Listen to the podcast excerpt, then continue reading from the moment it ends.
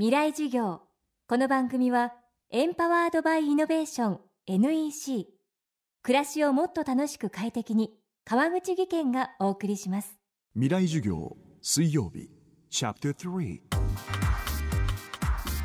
未来授業。今週の講師は会津大学教授の山崎文明さん。情報セキュリティやサイバー攻撃に対する各国の動向の調査分析を長年手掛け内閣官房情報セキュリティ対策推進室の委員などを歴任。国の情報セキュリティ対策を牽引してきたサイバー攻撃の専門家です。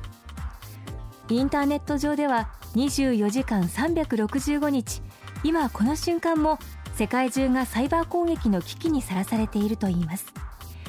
そうした中日本のこの問題への対策はどうなっているのでしょうか。未来授業3時間目テーマはサイバー防衛隊そういう中でですねあの我が国ではサイバー防衛隊というのをですねすでにあの設立することを閣議決定しておりまして、まあ、今回あの公表されたあのサイバーセキュリティ戦略の中でもですね、えー、その体制をまあ強化していくということを謳ってるんですね。ところがですねあくまでもその自衛隊の中に今回作りますので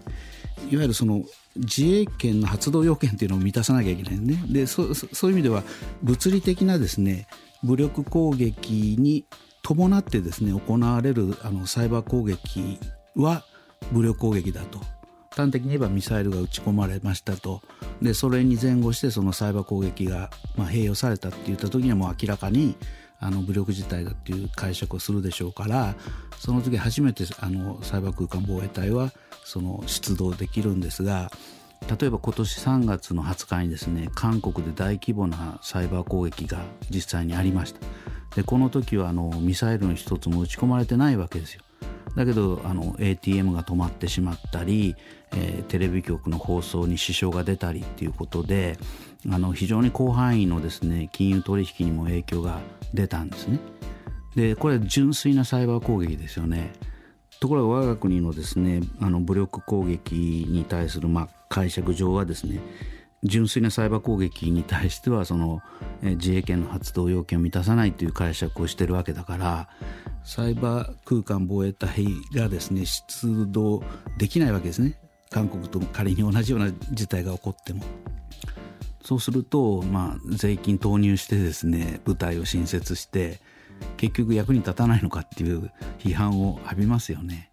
だからここをあの、まあ、議論してですねせっかく作ったサイバー防衛隊が合法的に、まあ、動けるようにしたいというのが私の思いです。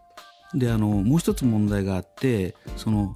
サイバー戦争っていうのは軍事作戦行動に置き換えると computer network operation っていうんですね。でこの CNO の勝敗を決するのは CNE だと言われています。 computer network exploitation。つまり平時から相手の国のネットワークがどういう構成になっていてどのコンピューターを叩けば何が起こるかっていうようなことを事前に調べておく必要があるわけです。でこれ戦争状態になってから調べても遅いですよね。だから平時からそういう相手の国のネットワークを正確に抑えるわけです。で各国ともにですね今 computer network exploitation にものすごく人と予算を割いてやってるんですね。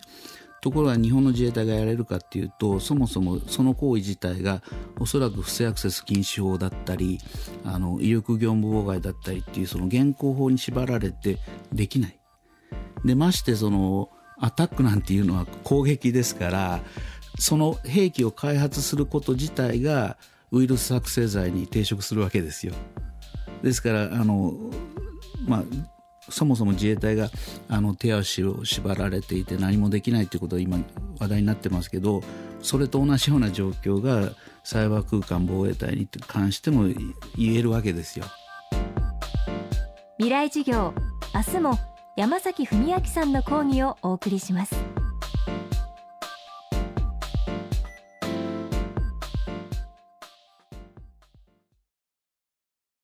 球一周およそ100分。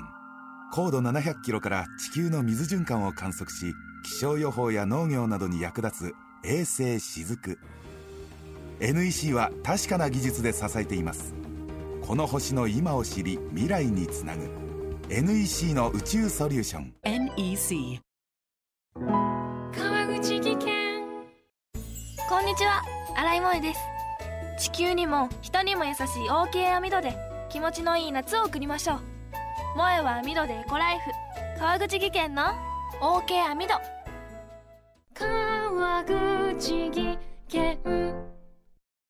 未来授業。この番組はエンパワードバイイノベーション NEC 暮らしをもっと楽しく快適に川口義賢がお送りしました。